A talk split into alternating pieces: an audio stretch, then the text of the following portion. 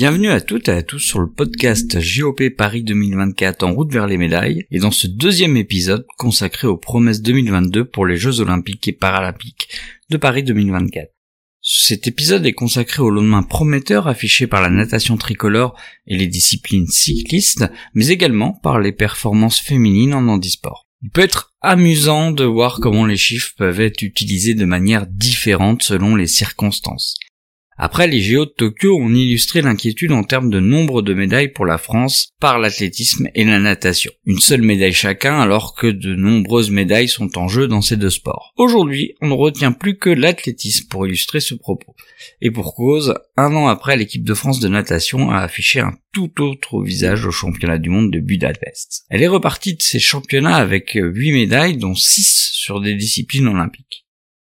Évidemment, elle le doit en grande partie à Léon Marchand. Il était déjà une grande promesse de la natation française, mais avec à peine un an de travail avec Bob Bowman, il est devenu champion du monde du 4x400 mètres 4 nage, en tutoyant le record de la légende Michael Phelps, ancien poulain de Bob Bowman. Il est aussi devenu champion du monde sur le 4x200 mètres 4 nage, et il y a en plus ajouté une médaille d'argent sur le 200 mètres papillon. En sachant son énorme potentiel sur 200 mètres brasse et en nage libre, il a encore semé des promesses, mais ce coup-ci pour être l'une des stars des Jeux Olympiques de Paris 2024. Maxime Grousset, lui, est reparti des championnats du monde avec deux médailles, en argent sur 100 mètres nage libre et en bronze sur 50 mètres. Mais attention, le sprint mondial est d'une concurrence féroce, d'autant plus que la star dans le domaine, Caleb Dressel, avait déclaré forfait aux mondiaux à la dernière minute, et que le prodige roumain David Popovici semble être entré dans une autre galaxie avec son record du monde du 100 mètres aux aurores. Le dos masculin reste toujours prometteur. Si Johan Endoy Brouard a fini au pied du podium en 100 mètres d'eau, il a gagné le titre européen deux mois plus tard sur 200 mètres d'eau et confirme sa progression saison par saison. La saison de Mewen a été, elle, plus compliquée. Le dos féminin s'est complètement renouvelé, avec notamment Emma Terebo qui était sur le point d'arrêter le haut niveau, et a été relancé par Michel Chrétien à l'INSEP.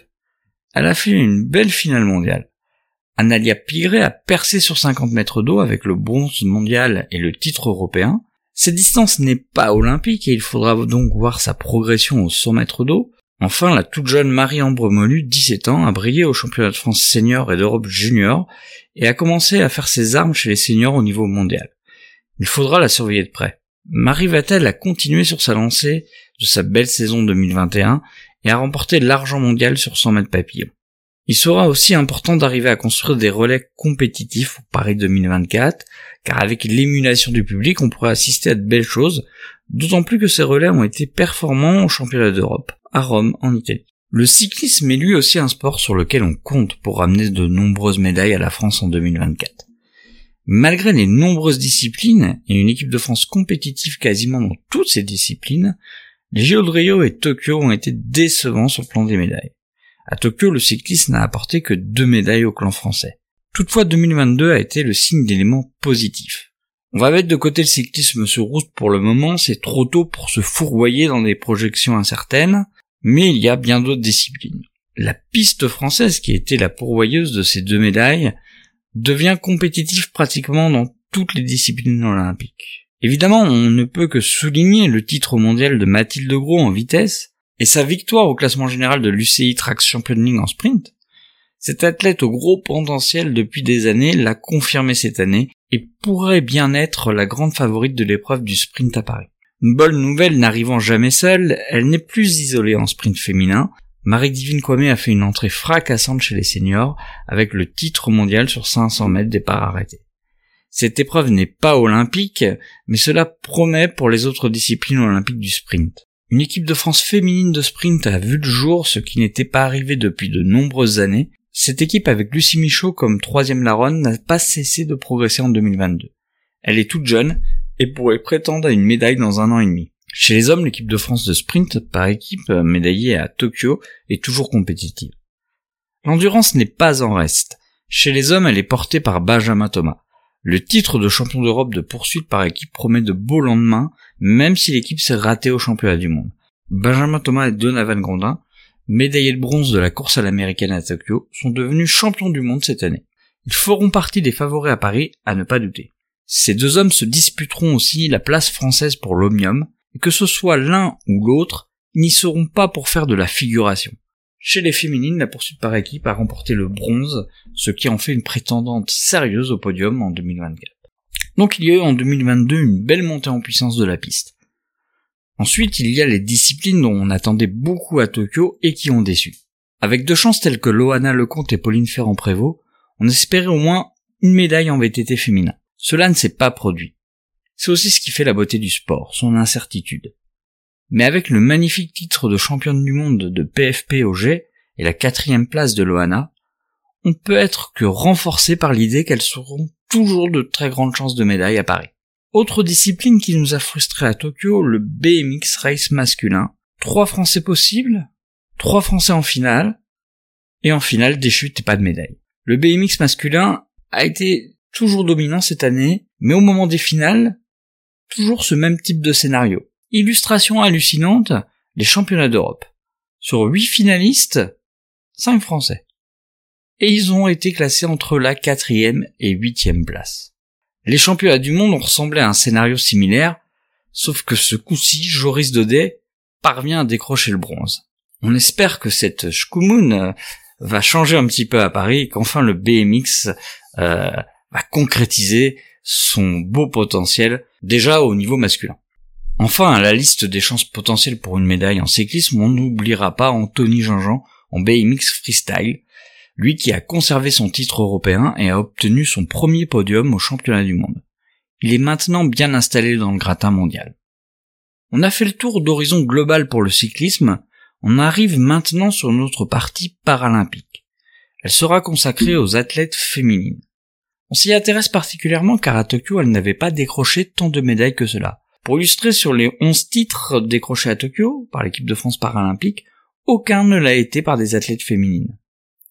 Avant d'aller un peu plus dans le détail, je précise que l'on n'évoquera pas toutes les disciplines euh, dans cet épisode, notamment l'athlétisme qui n'a pas eu de grandes échéances mondiales en 2022, ou d'autres qui n'ont pas eu de championnat du monde, car c'est difficile d'avoir un panorama réaliste sans ce type d'échéance de référence. Les performances féminines, c'est donc clairement un axe d'amélioration pour l'équipe paralympique en vue de Paris 2024.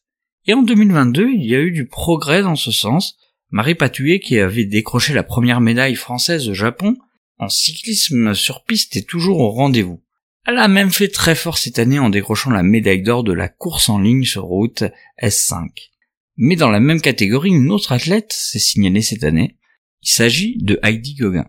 La jeune cycliste de 18 ans amputée au niveau de l'avant-bras s'est illustrée à la fois en valide et en handisport.